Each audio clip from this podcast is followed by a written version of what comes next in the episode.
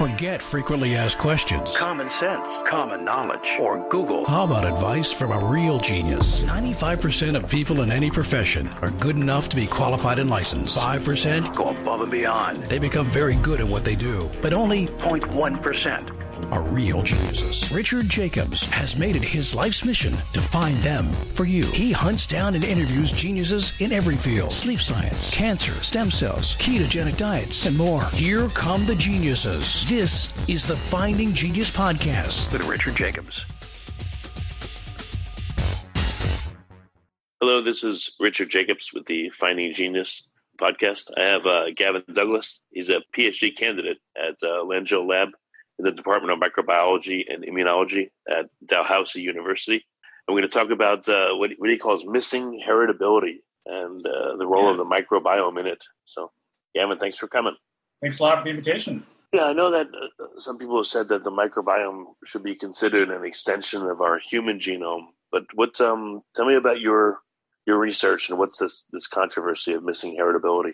So yeah, there's few different concepts there. So uh, first of all, just so everyone's on the same page, uh, heritability it's it's kind of a notoriously confusing topic, um, and so it, but most basically it's defined as the proportion of the variance in a phenotype. So for height, for instance, how much variation there is in a given population that you can explain by genetic variance. That's that's all it means. It's really a statistical measure.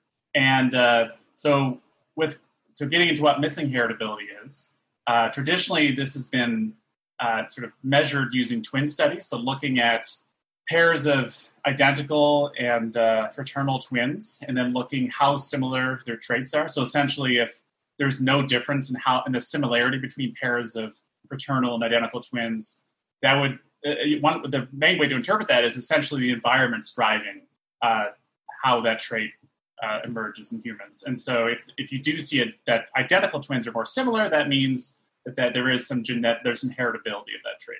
And so that's been the, the typical approach that's been used.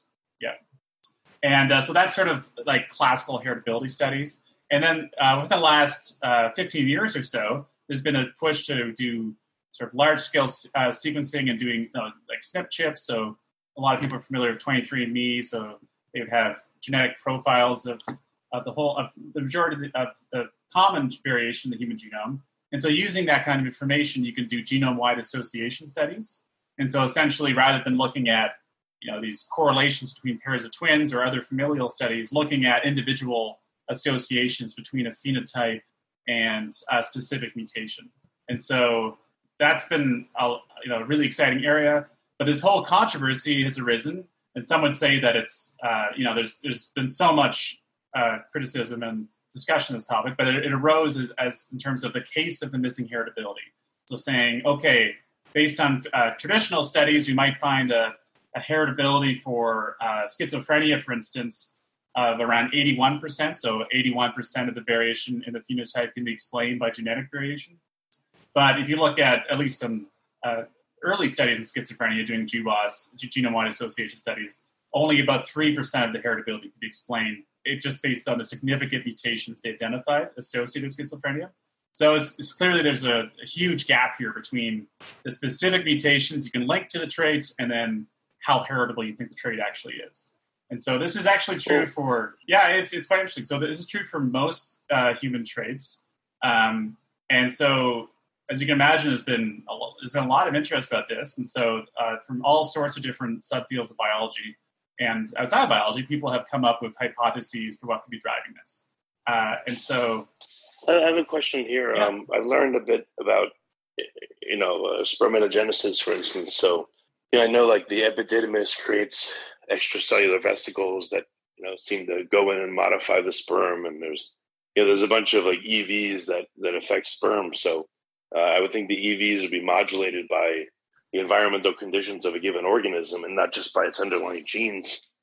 Um, so I don't know how, you know, for a given person that has, you know, a given set of genes, uh, environment may, may dramatically change what gets inherited, what gets, what, what doesn't, you know? Yeah, that's a really interesting point. I haven't, I haven't thought about that, uh, that case specifically, but uh, like more generally statistically, there's, well, certainly in terms of how genetic material actually affect phenotypes, there's a really imp- it's really important to take into account gene by environment interactions. Uh, in terms of how the environment can affect what alleles are passed down, that's uh, that's something I don't really know much about, but that's that's definitely something that's really interesting. Um, Okay. yeah, so No, no that's, it's it's not one of the uh, not one of the main, at least in terms of missing heritability. It's not sort of like the main factors people would point to. So for uh, so in terms of those factors, the big one would be that um, uh, there are likely many rare uh, mutations that are not being captured by typical sequencing approaches, and so perhaps uh, we just you know just with standard approaches, we don't have high, enough power, not enough uh, individuals included in the study to identify all these really rare associations that might be very weak.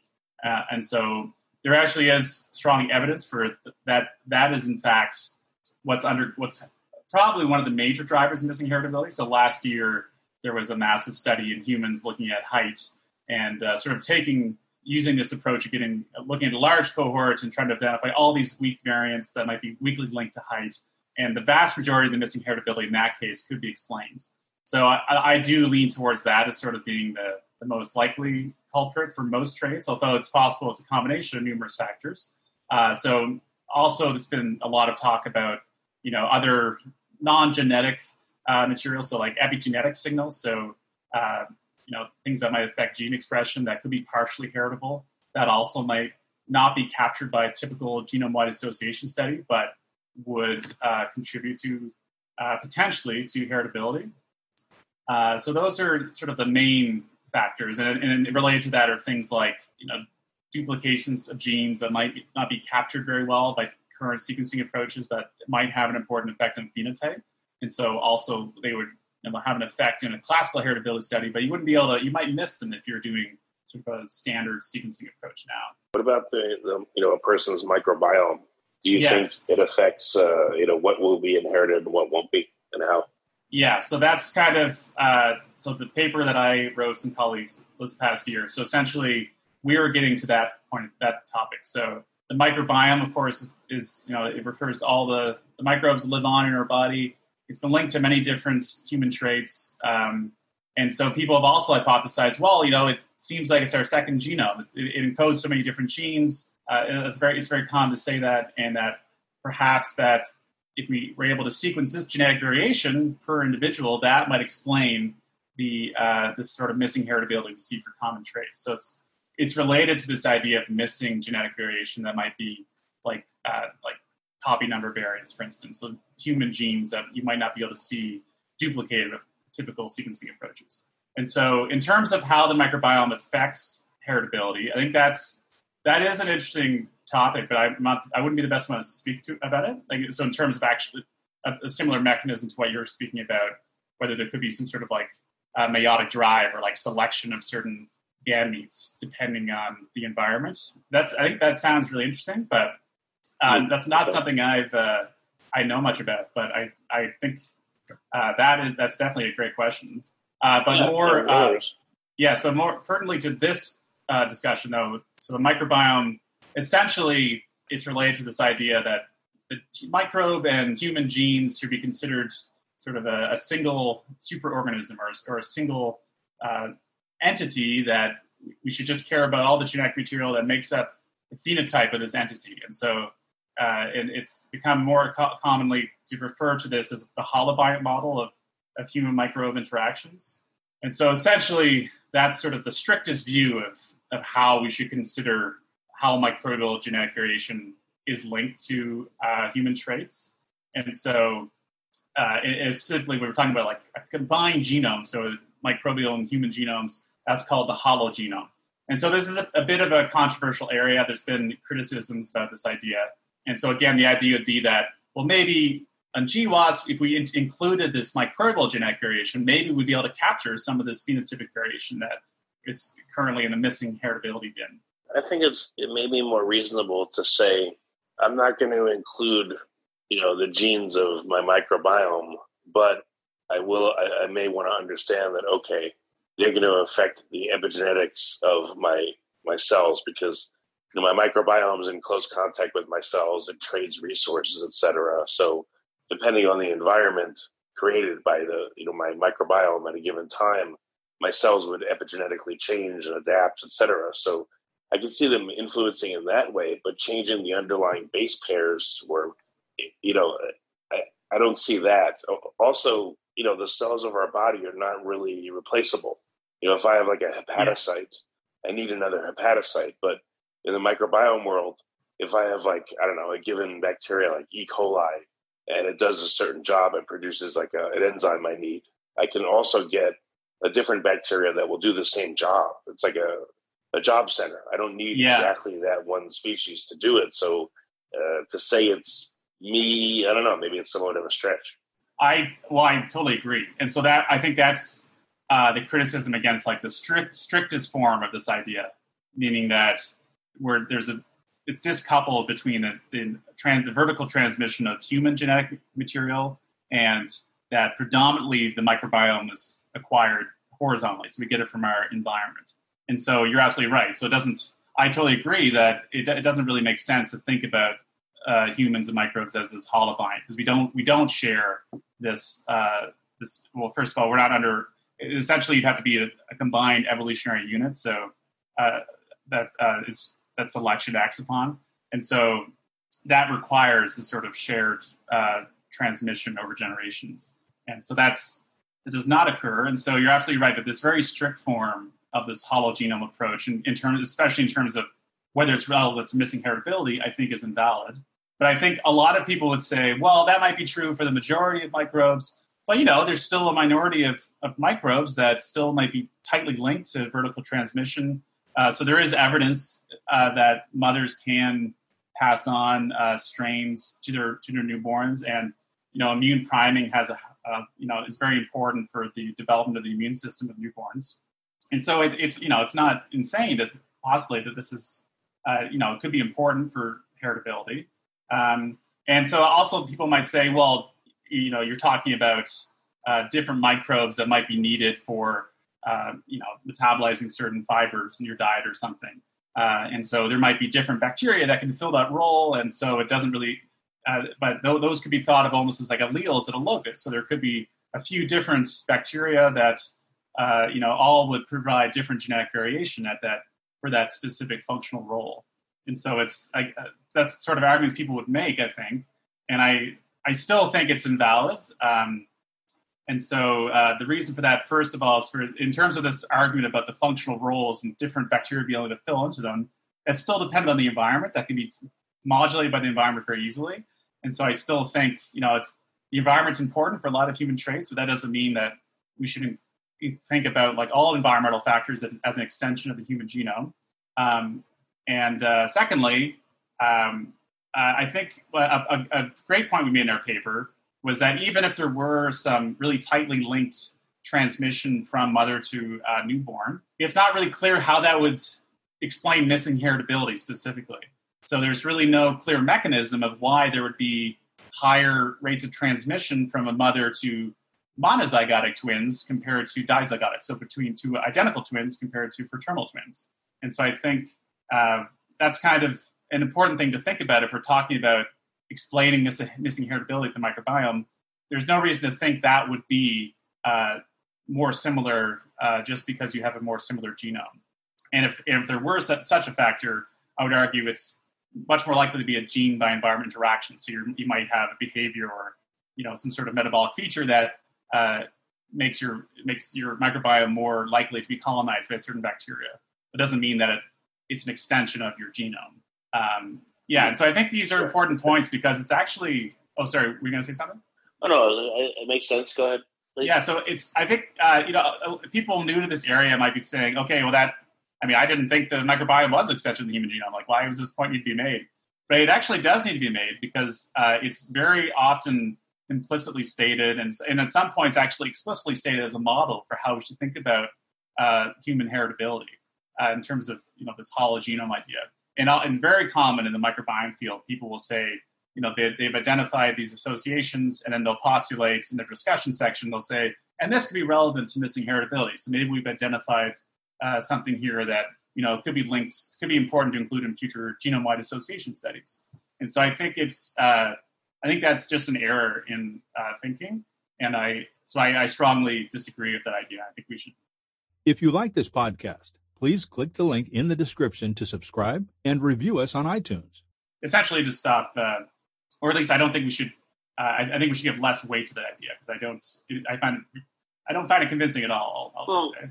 Yeah. yeah. I mean, we're not. We, we couldn't live if we were a single cell. We're only able to live how we live, you know, because they're multicellular with the cooperation of many, many different cell types.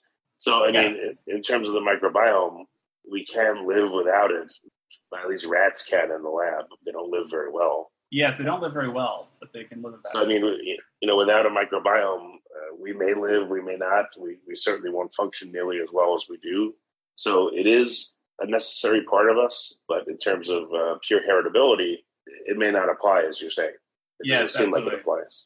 While we're alive, it, it, very much does affect. You know, even if I inherit a trait, um, while I'm alive, my microbiome may mitigate the effect of that trait to the point where maybe it's not observable, or it may amplify it, or it may do all kinds of things. So it's, I guess, it's unclear as to.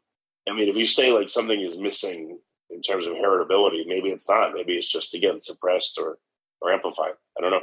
Yeah, so I think there's a few things there. So I I think this kind of gets into the, the question of how useful is it to think of the like the, the holobiont model in general. So the idea of you know sort of a, a combined symbiotic organism of, of, a microbe in humans. And so this this idea was originally based on pretty tight relationships.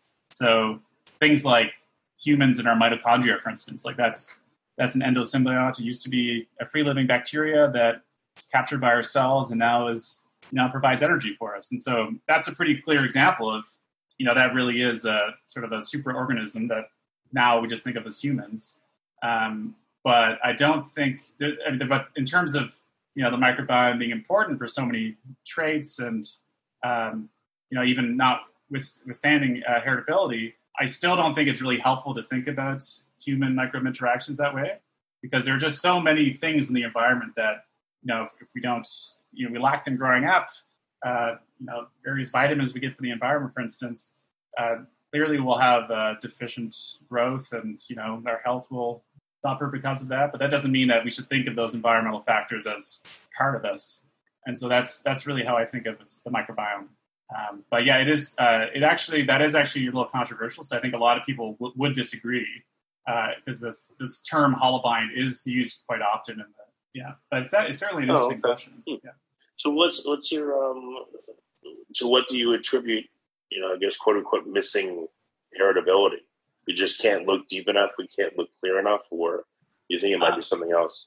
I think it's actually really um, it, it is it's a difficult question. I think for certain traits, specifically like height, I think the answer it, it, seems pretty clear that it is just if we have more statistical power, if we have larger cohorts, we'll be able to identify more of these really weak uh, associations in the human genome and the trait, and then that will largely explain the uh, the missing difference.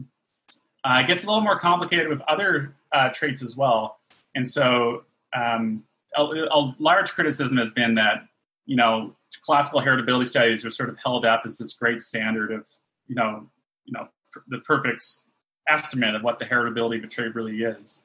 And uh, a lot of people don't agree with that. They think that so essentially uh, environmental variation is assumed to be have the same effect on both pairs of identical and fraternal twins. So essentially, they're expected to be treated the same by their shared environment. And uh, a lot of people would argue, well, actually, identical twins have a very different environment, not only you know in, in the womb in, in, some cases, but also uh, growing up. They're treated differently by society. They have different expectations just because of being identical, and so they might you know certain aspects of their behavior might reflect that. And so I think that's certain like biases like that in traditional heritability studies. I think also could partially explain why there's such a big gap. Uh, and so I think that's particularly likely to be true for more behavioral uh, uh, traits because it's not only really obvious physical traits like height that are that we think of as human phenotypes, but all things like divorce rates, for instance, those are also heritable. Uh, you can explain the variation in that across humans. Uh, I forget the exact percent, but it's it's non-negligible, and it's that it can be explained by genetic variants, which Uh, so again, uh, those sort of more complex traits, I think the story is a little more difficult. Well, I mean, we don't have to associate everything with genetics. The gene is not uh, the end all be all of our existence. Maybe that's, that's partially where the frustration is. If uh, if people can't explain something, you know, genetically, they say it's got to be here somewhere, and they're maybe they're trying to force an explanation of it. You know?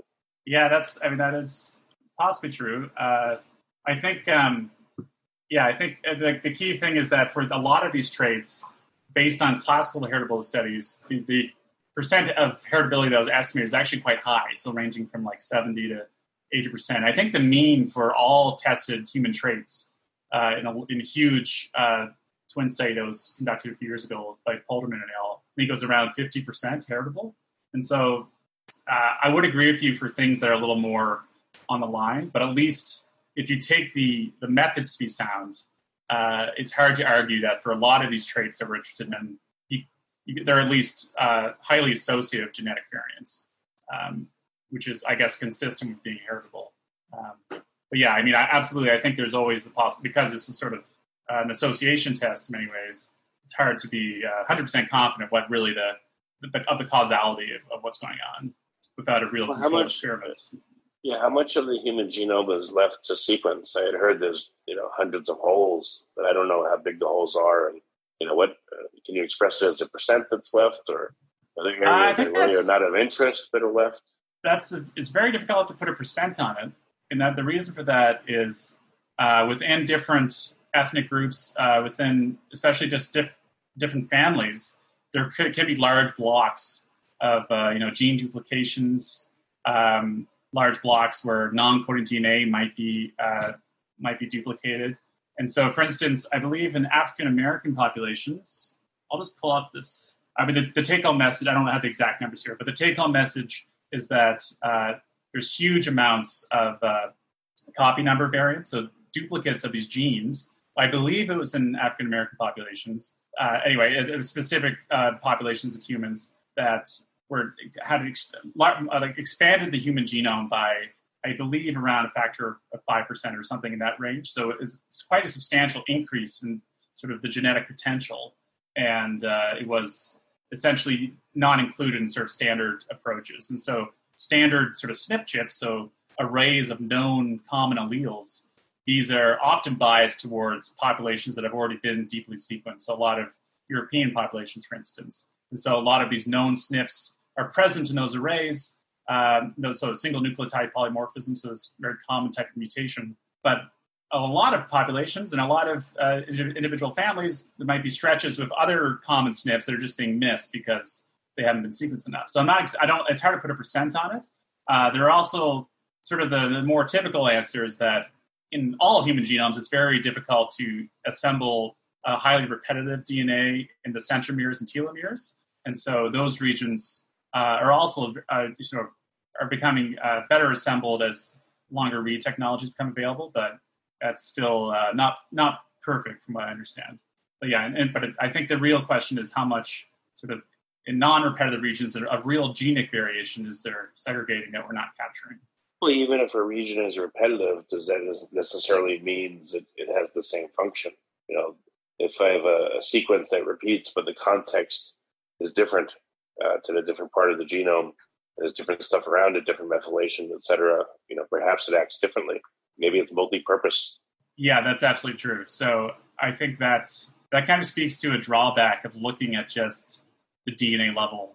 Uh, you can infer things like you can look at proximity to a gene, for instance, and infer a transcription factor binding site and say, okay, this might be involved with regulating this gene. And if the same repeated region contained the, the binding site a little further from the gene, you might say it's less likely to be an important binding site. But it's hard to, those are all, those essentially are hypotheses that you need to, other sorts of data to corroborate. So yeah, absolutely. Context genomically and with other types of, uh, you know, epigenetic signals, uh, proteomic signals, those, that's definitely key. So, what's up? Are you going to continue with this line of research? You know, I know that you're a PhD candidate, or once you get the PhD, you're going to move on to something else. Like, how has this altered your interest in uh, in moving forward with research? Uh, this particular project, uh, it's kind of a little offshoot of my overall PhD work, which isn't mainly isn't actually focused on human genetics. It's mainly focused on just microbiome data in general and how to best analyze it. Uh, but I did I did really enjoy working in this piece, and uh, more like it, my background is in evolutionary genetics, and uh, through a few steps, I found myself working on the microbiome and getting interested in this topic. And so I'm hoping to do for a postdoc is sort of combine evolutionary genetics approaches, so trying to identify uh, the, the, relative strengths of natural selection versus neutral processes like genetic drift, and how that uh, how you can identify those processes just based on sequencing data of the microbiome or microbial communities in general. So that's sort of uh, that's sort of where my interests are aimed right now, sort of combining those two these two fields and continuing with bioinformatics in this area. Hmm, okay. Well, very good. Gavin, what's the best way for people to find out more about uh, your work as it comes? Well, uh, they can follow me at Gavin underscore M underscore Douglas on Twitter. I always post uh, anything I'm working on on there. And uh, they can find this paper that we were talking about. It's published in the journal Microbiome, which is open access, and it's called Reevaluating the Relationship Between the Microbiome and Heritability between missing heritability and the microbiome. Mm. So you can find that online. Okay. Well, very good. Kevin, thanks for coming on the podcast. I really appreciate it. Well, yeah, my pleasure. Thanks for the invitation. If you like this podcast, please click the link in the description to subscribe and review us on iTunes. You've been listening to the Finding Genius podcast with Richard Jacobs. If you like what you hear, be sure to review and subscribe to the Finding Genius podcast on iTunes or wherever you listen to podcasts. And want to be smarter than everybody else? Become a premium member at findinggeniuspodcast.com. This podcast is for information only. No advice of any kind is being given. Any action you take or don't take as a result of listening is your sole responsibility. Consult professionals when advice is needed.